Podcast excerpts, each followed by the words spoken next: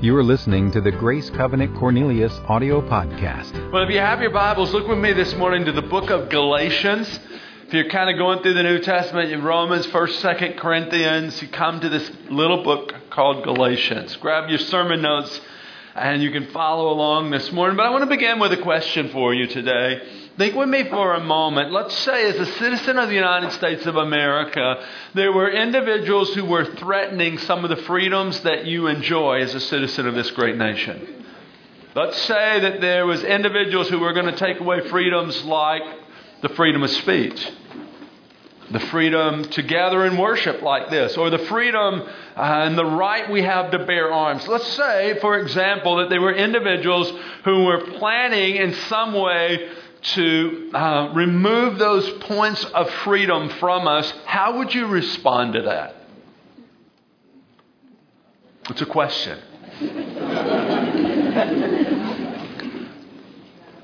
maybe call your senator, call your representative, maybe write some letters, maybe. Uh, join a cause, somehow, someway. If those freedoms were being taken from you, somehow, some way, you would move into action.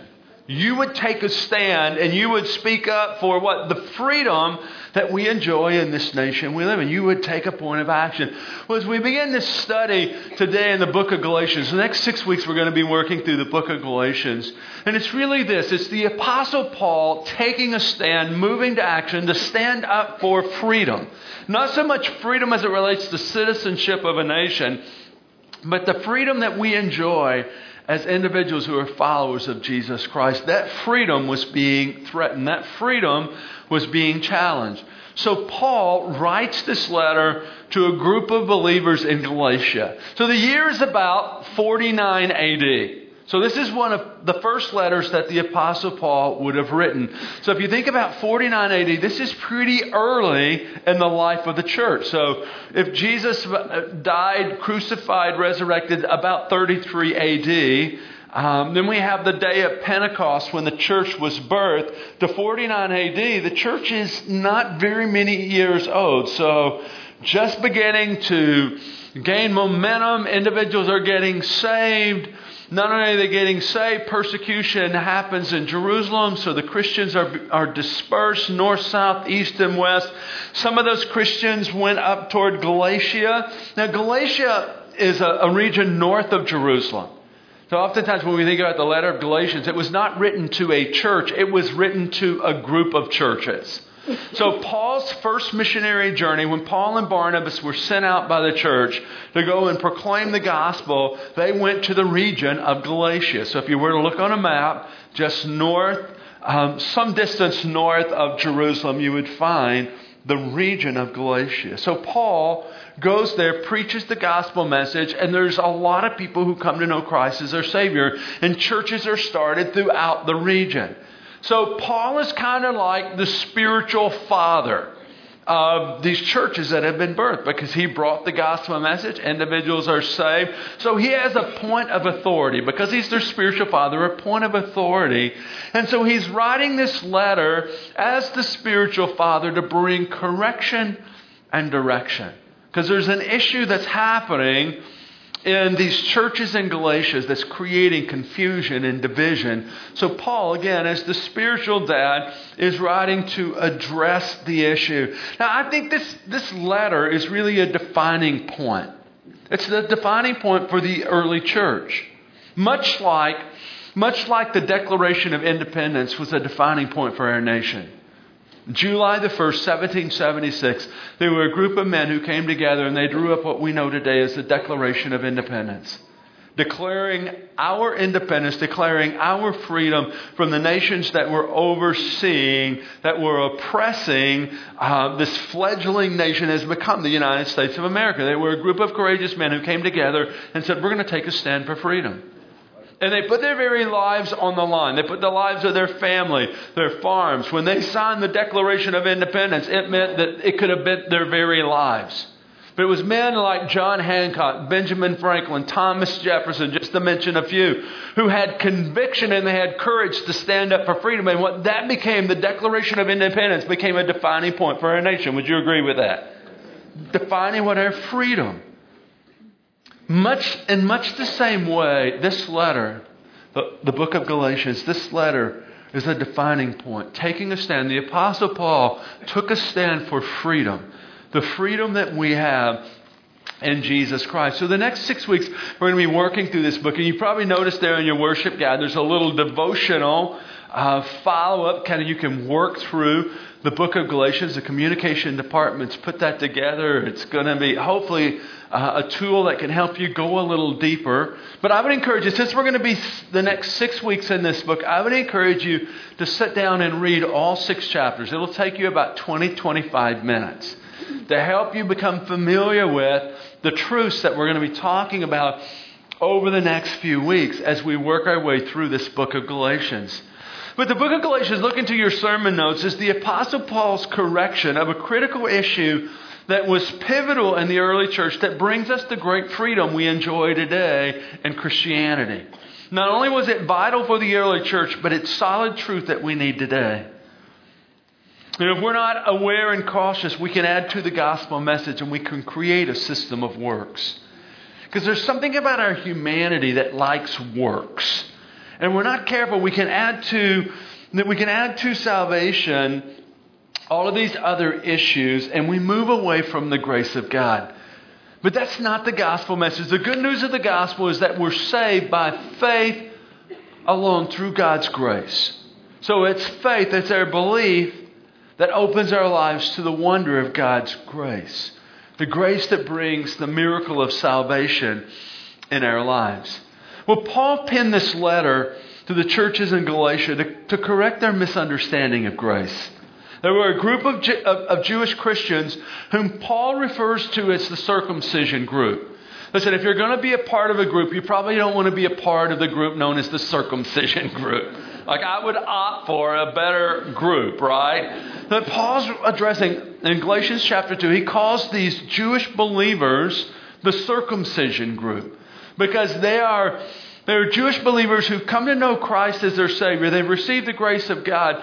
However, they were trained by, they were brought up under the law. So basically, they're trying to blend grace and the law. They're saying, well, you're saved by grace, but have you been circumcised?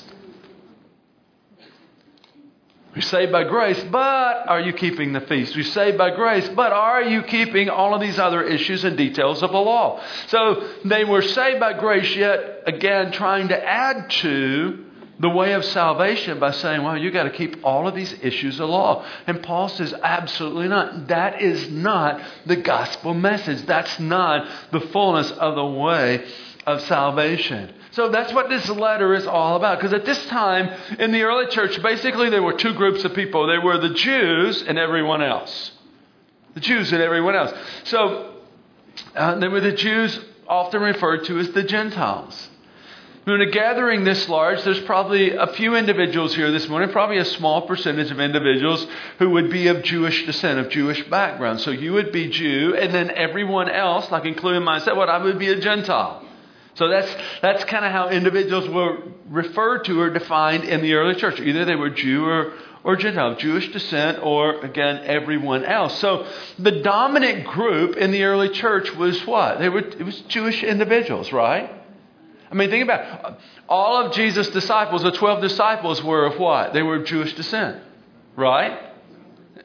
Most of the individuals who came to know Christ as their Savior, beginning in Jerusalem, Jerusalem being the hub uh, for the Jewish people, most of the early believers were of Jewish descent. So the dominant group in the early church at 49 AD would have been Jewish people who have been trained by the law, schooled by the law.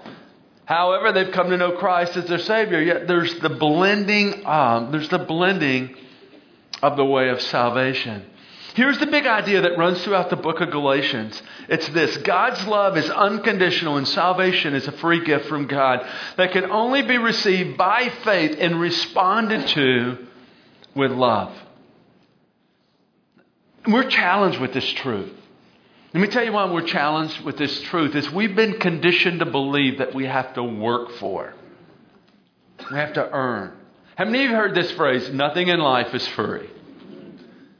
Man, I heard that again and again. My dad probably told me that 52 times when I was growing up. Nothing's free. got to work for it. You got to work hard. You have to earn it. Nothing, nothing in life's free. I heard that again and again and again. We're conditioned. We're conditioned to believe that nothing is free. However, salvation is free. free. Isn't that the good news? That's the good news of the gospel. It's free because of God's grace to us. But again, we're challenged with that. We're challenged because we, we thought, well, I, I feel like I should do something to earn it. I, I, I should like somehow work for it. And here's, here's the, the truth is you can't work for salvation. You can't earn salvation. It's only available, it's only possible because of God's grace to us. And that's the issue that Paul is addressing here. The two big questions that are addressed throughout the book of Galatians are these two questions. The first is this Is faith in Jesus Christ as Lord and Savior the only prerequisite to salvation? In other words, is it the only thing necessary for salvation? Or is obedience to certain Old Testament Jewish practices and laws required in order to gain salvation in Christ? In the early church, there was this, as I mentioned earlier, this dominant group of Jewish Christians. Although Jesus Christ came to save all people, early on it was predominantly the, the Jewish people. And so here's these individuals who've come to know Christ as Savior, yet there's at, they're adding to all of these issues. And, and we see this playing out. This is not just an issue in Paul's day. I think we see it playing out in so many ways today where individuals add on to salvation. For example, Someone will come to know Christ as their Savior, and we give them a list of all the things they need to start doing. Well, do they have to do all of those things to be saved? No. Or someone comes to know Christ as their Savior, and we give them a long list of things that they have to stop doing. Well, does stop doing those things save them? No. Salvation is not about what you do. It's not about what you stop doing. Salvation is by grace and grace alone. It's that that Paul was defending in this letter to the believers at Galatia. Again, so many ways we see this playing out. I'll give you one, for example, that I'm dealing with presently. As a young lady who grew up here at Grace Covenant through the children's ministry, youth ministry. Now she's an adult and she's moved off to another region. And in this region where she lives, she's come under the teaching of individuals who uh, have instructed her that she has to do all of these laws. Like there's all of these things that she has to uh, live out if she's going to be in right relationship with God. If she's going to have God's approval and God's favor, there's these issues of the law. And she's become convinced that this is true. And I would say it's false doctrine. But she has my email address. Do you ever wish that, like, some people didn't have your email address? she has my email address. And so she's consistently, continually sending me emails attacking not only myself, but attacking the church, the body of Christ, saying things like this How in the world can you say you're a Christian and a leader of the church and eat pork? Listen, I like me some bacon. I can put me some bacon down. or she says, she's writing me things like, How can you say you're a Christian, a follower of Christ, and a leader in the church, and you're not keeping the festivals, the feasts? How can you say you're a Christian and a follower of Christ? If you're not like fulfilling these details of the law. And I, I refuse to debate with her. What I do is consistently in the emails, I just write back, why don't you read the book of Galatians? Because Paul addresses the issue is that salvation is by grace and grace alone. It's God's gift to us. You cannot earn it. You don't have to earn it. There's not a keeping of regulations and rules. There's not hoops we have to jump through. No, the gospel, the good news of the gospel is this salvation comes to us by grace. Well, let's look to Paul's letter, Galatians chapter 1. Let's begin with verse 1. If you're going to start a book, we should start at the beginning of the book, right? Paul an apostle sent not from men nor by men, but by Jesus Christ. In other words, Paul is establishing right from the beginning, is like, hey, nobody sent me. I've been sent by God. In other words, I come in the authority of the name of the one who encountered me, the one who saved me, the one who called me, the one who commissioned me. I come in the authority of the name of Jesus. Verse 3 Grace and peace to you from God our Father and the Lord Jesus Christ. Who gave himself for our sins to rescue us from the present evil age, according to the will of our God and Father, to whom be glory forever and ever. Amen. He gets right to the issue. Notice verse 6. He says, I'm astonished, I'm astounded that you are so quickly deserting the one who called you by the grace of Christ and are turning to a different gospel, which is really no gospel at all. Evidently, some people are throwing you into confusion and are trying to pervert the gospel of Christ. But even if we or an angel from heaven should preach a gospel other than the one we preach to you, let him be eternally condemned. Pretty strong words. Verse 9, as we have already said, so now I say again, if anybody is preaching to you a gospel other than what you've already accepted, let him be eternally condemned. So as Paul begins this letter, he clearly states that embracing Jesus Christ's provision brings freedom for our lives. That's why we've titled this series, Be Free. What freedom is found in Christ. What we have freedom from our past. Can you say, Praise God for that? free from our past. We're free from the law. We're free to serve our living Lord. Today, as believers, we're free. Hear me, not because of what we've done, not because of what we deserve, not because we are good, we were good enough. We're free. We have freedom in Christ because of the wonder of God's grace to us. But you have to understand, 49 AD, this new freedom created some tension. It created some division. It created some strife in the early church. So here's the conflict. The conflict that's playing out. So again, think the region of Galatia, 49 AD. Here's the conflict. The Judaizers have somehow convinced the Gentile Christians in Galatia that they have to both believe in Christ and practice Jewish laws in order to gain God's approval. So now we're working for God's approval. So the Judaizers, that may be a new term for some of you. Who are the Judaizers? The Judaizers were Jewish individuals, again, raised under the law, trained under the law, who came to receive Christ as their Savior, but they're trying to live under the law and under grace at the same time. They're trying to mix the two. They're saying, well, you're saved by grace, but there's a few other things you have to do if you're going to be approved by God. They were the Judaizers. They were the thorn in Paul's flesh. Everywhere Paul went, because Paul, the Apostle Paul, mainly went to the Gentiles. He left the Jews to Peter and James. He says, Hey, I'm going to go to the Gentiles. So wherever Paul went, it was the Judaizers who were following behind him, creating confusion and stirring strife and bringing false doctrine of, uh, of the, the false doctrine being we have to work to earn salvation. And it was the Judaizers, and they were creating this conflict. So, as a result of their deception, three things the, the, the Galatians were deserting the grace of God. In other words, they were aborting, they were moving away from the grace of God. If you look back to verse 6, Paul says, I'm astonished. I'm astounded that, you have so quickly deserted the grace of God. Like, why would, why would you do that? For the Gentile believers, like each of us, they were saved because of God's grace. They didn't earn their salvation, nor did any of us. And there's not a person in the room today who you could say, I earned salvation. I work for my salvation. No, it's God's gift to you. Listen, you could never be good enough.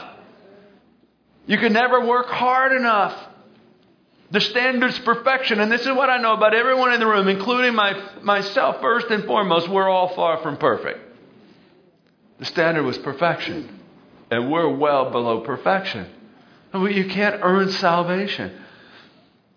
Here's, the, here's these early believers. They're deserting the grace of God. They were adding to their salvation, creating all of these additional requirements. Not only were they deserting the grace of God, but Paul goes on in verse 7 to say, You're perverting the grace of God. So, what is God's grace?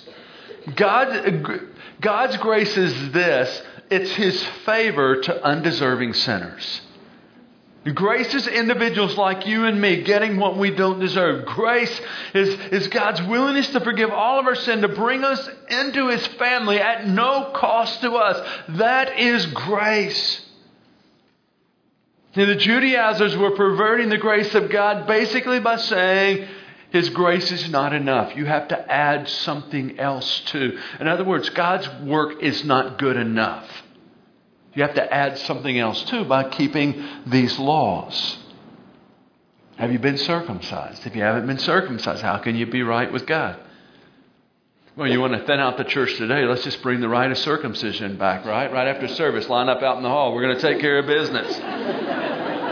Whoa! I think I'll find another church to go to rules and regulation, what they were perverting. So they were deserting the grace of God. They were perverting the grace of God. As a result of the perversion of the grace of God, they were reverting to live by the flesh and their own ability. In other words, I have to work to save myself. It's, it's about me, it's about what I can do. So praise God for His grace. I need that, but I also need my own ability. And Paul is adamantly, he's adamantly opposing this. Now you have to understand that before Paul was Paul, his name was actually Saul. And I'll get into this in another sermon in this series. But let me just give you a, really quick picture here of Saul. Saul was like um, Jew of all Jews. He was quickly climbing, climbing um, the ladder in the, in the church of the day.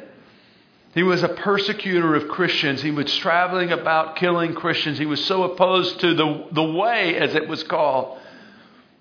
I mean, he was like um, in the who's who in the early church. And then he had an encounter on the road to Damascus where, where God got his attention, like struck him down, blinded him. And, and he has this amazing encounter with Jesus Christ, and his life is transformed. So his name is changed from Saul to Paul. So Saul, the persecutor of the church, a good Jew, a follower of the law, all of a sudden is transformed by the grace of God. Not only is his name changed, but his whole perspective is changed. So he goes from being a promoter of the law to the preacher of the gospel message. Pretty amazing. So we have the conflict, that, and Paul says basically here's the solution to the conflict it's the gospel. Now, if you look back, verses 1 through 9, you can count it. The word gospel is used four different times in nine verses. What was Paul's answer to the conflict of the day? It's the gospel. The good news of the gospel. So, so, so what is the gospel? Let me give you a, a quick summary of the gospel. Here's the gospel. It begins with this Jesus Christ is the sinless Son of God who was crucified and resurrected. We have to start there. Simply stated, Jesus came to live a sinless life, to die a sinner's death, so that you and I might have abundant life and eternal life. Jesus Christ, who was fully God, came to us because we couldn't get to God. And Jesus acted on our behalf. So the good news of the gospel doesn't begin with us, it begins with God. It begins with God moving toward us. And Jesus took on the sin of humanity that we might become the righteousness of God. Pretty amazing. There's a transfer that happens. I get to trade all of my bad for all of Jesus' good. This is how the scripture says it. 2 Corinthians 5.21 says, But God made him, being Jesus, who had no sin, to be sin for us, so that in him we might become the righteousness of God. So what does that mean? It means this. When you open your life to the wonder of God's grace, the righteousness of Jesus is credited to your account. It's called the imputed righteousness. It's imputed. It's credited to your account. So get this. When God the Father looks at you, He doesn't see your sin of the past. He doesn't see your failure. He doesn't see your sin of, the sin of the present in your life. What does He see? He sees the righteousness of Jesus Christ. Wow. That you might become the righteousness, the righteousness of Christ. So Jesus took on the sin of humanity that we might become the righteousness of God. Therefore, salvation for mankind is provided by Jesus, and it's possible by grace through faith. By grace through faith. That's the gospel message. What we're made right with God by grace. It's His gift to us as we as we believe. You know, Paul Paul gives us both the means and the process of salvation in Ephesians 2. 8 and 9, a pretty significant verse of Scripture. It's on the screen. Let's read this together. Would you read this with me? For it is by grace you have been saved through faith, and this is not from yourselves. It is the gift of God, not by works, so that no one can boast. So, how are we saved? Through grace, by believing. But we believe that Jesus Christ was the Son of God, crucified and resurrected. We believe and we have grace that comes to us. We have this gift that comes to us. And it's interesting, and Paul says it, it's not by works. And no one can boast. I think it's obviously God's phenomenal, but that God didn't set this system up based on works. And think about if it was by works. Man, every one of us would be patting ourselves on the back so hard that we'd break our arm, right? We'd be going around saying, Oh, look at me, look at what I did. Look at how hard I've been working. Look how I've earned this favor with God. Look how I've earned this position. No, guys, none of that. You can't boast because it's not, it's not your work, it's the work of Christ for you. It's His grace. His grace to us. So salvation is provided by Jesus and it's possible by grace through faith. So, what does this mean for us today? Let, let, me leave you with three thoughts, three points of application. What does it mean for us today? I think first is this Jesus Christ has fulfilled the law and he's opened the way for us to salvation by grace. So, Jesus didn't come to abolish the law, Jesus didn't come to say, hey, the law's bad. No, he, very clear. Matthew 5 17, Jesus says, I didn't come to abolish the law and the prophets, I came to fulfill. So here it is Jesus Christ met the standard of perfection for us on our behalf because we couldn't. He fulfilled the law, making a way that you and I could come into salvation by grace. The, the God's gift to us. So, the good news for us today is that we can live free from the additional demands to gain salvation. Listen, there's no other hoops to jump through. I don't have to do this, this, and this and follow these regulations to be saved. No, there, there's no additional, listen, there's no catechisms that are required. I know for some, depending on your background, that may unsettle you a bit. There's no additional catechisms, like there's no circumcision rites that we have to fulfill. There's no long list of things. Well, you want to be saved. Okay, check it all off. Here's the long list. No, there's no long list. It's grace. Grace. The wonder of God's grace to do for us what we could never do for ourselves. Because listen, friend, you could never be good enough. If it was like you getting to God on yourself, let me tell you what, you're in trouble. You're up the creek without a paddle because you can't get there. God knew that. So what did he do? He, he, he has grace for us and then he sent Christ to die for us so that we might live. Grace, the wonder of God's grace. We need to understand, though, that this grace we receive doesn't oppose effort. It does oppose earning, but it doesn't oppose effort. And we'll talk about this more in the coming weeks. But the wonder of God's grace should produce works in our lives. Now, the works is not adding to my salvation. Again, listen, you can't get any more saved than you are saved. When you accepted Christ as your Savior, you're 100% saved. It's not like, okay, I'm, I'm going to I'm, I'm gonna go serve the poor, I'm going to give my offering, and I'm going to take care of the widows, and I'm going to get a little more saved. No, that's not possible. When you're saved, you're saved, 100% saved.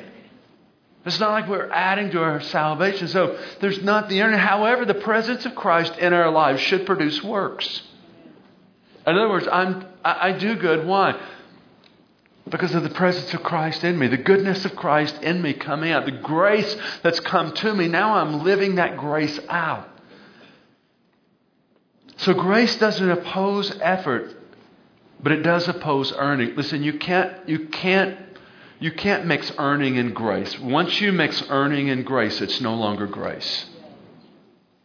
Because grace is this of God's gift, God's, God's freedom to us. So the good news today, again, there's, there's no hoops to jump through. There's no earning that can be done or that's required. No, it's God's grace.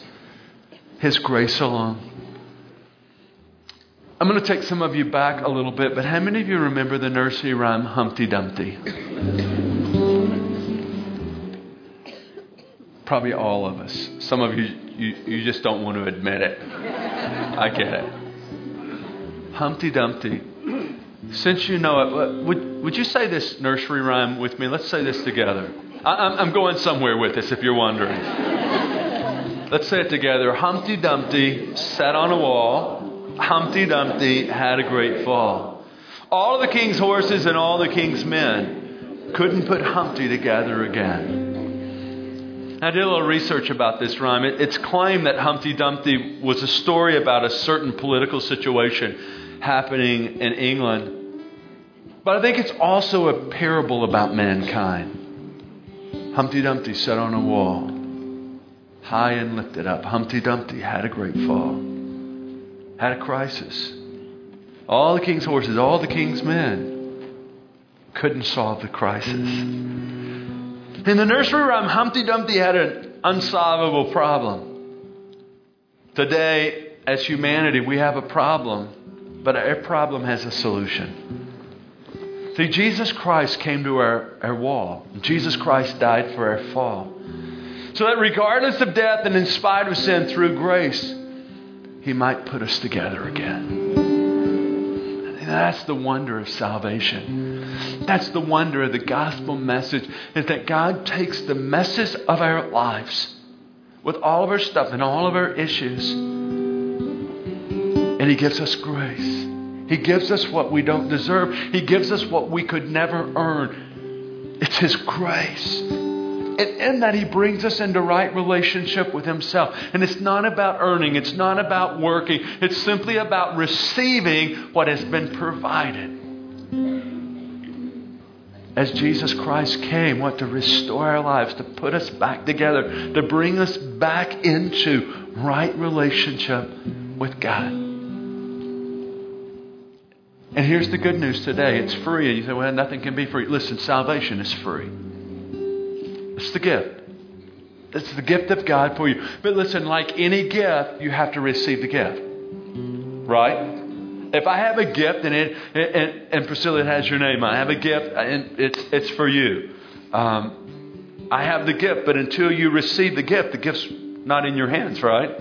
I still have the gift. It has your name on it, but it's not yours because I still have it. It doesn't become yours until you receive the gift. Listen, it's the same with salvation. It's God's gift to you. But for every individual, you have to receive the gift. It's not enough for your parents to receive the gift, not enough for your grandparents to receive the gift. You personally have to make the decision to open your life to the wonder of God's grace that you might come into this right relationship with God, that you might have the blessing and the privilege of abundant life and the promise of eternal life. And get this again, it's what? It's free. Free. The wonder of God's love for us. Would you pray with me, Lord? I thank you this morning for your grace, the wonder of your grace for us because you knew that, that, that, we could never be right. We could never work enough. We could never, I mean, it would be impossible. It was not, it was not even in the realm of possibility that we would be able to make ourselves right. Lord, the law was not bad. The law was good. The problem was not with the law. The problem with us. The law is perfect and we're far from perfect. Yet you bridged that gap by sending your son to die that we might live. And you open up this, this marvelous way of, of, of us being accepted by you. And it's by grace, your grace to us. God, today we're grateful for your grace that redeems, for your grace that restores, for your grace that empowers us to live out this faith life. I'm, I'm grateful. God, that there's not other hoops we have to jump through. There's not other requirements. There's not other, uh, there's not this list of things that, that now I have to do if I'm going to be saved. No, it's simply receiving the gift. And then, Lord, you by your Spirit begin to transform our lives. Oh, we thank you for your grace the miracle of salvation. With every head bowed and eye closed this morning, possibly you're here today and you've never received the gift. You've never opened your life to the wonder of God's salvation. Maybe you thought, well, I, am not good enough. And I'll tell you, I, I'll just be honest with you, you're not good enough. You're right. You say, well, I, I, I couldn't work hard enough. You're right. You, you can't. The good news is you don't have to. All you have to do is receive the gift. It's called grace. The good news of the gospel is it's by grace we are saved. So if you're here today and you've never opened your life to the wonder of God's grace, you've never received Christ as your Savior, and I, I want to give you that opportunity this morning. Again, it's not about the law, it's not about the regulations, it's not about the rules. It's simply about opening your life to the wonder of God's love, to receive this gift that is life giving and it's free. Is there anyone today who would just say, Pastor, that's me? I want to make that decision. Today, I want to open my life to Christ. Just raise your hand, hold it up really high so I can see. I just want to pray with you. Is there anyone that say, hey, today? And I see that hand in the back, two hands. Anyone else would just say, with these two ladies, that today I, I want to receive. I want to receive that. See that hand to my left. Anyone else today? I, I just want to open my life to the, the wonder of God's saving grace. I want abundant life now, and I want the promise of eternal life, of being with Jesus someday. Three individuals. Anyone else? Really quick, we're going to pray. For those three individuals, along with everyone else, why don't we just pray this together? Would you, re- would you just repeat after me? Lord Jesus, thank you for coming to our world to die that I might live. I ask you to forgive me of my sin. I, I invite you into my heart to be my Lord and Savior. Today I receive your grace. I receive your life. It's my desire to now live out your grace. Amen. Amen. Can we applaud those three individuals?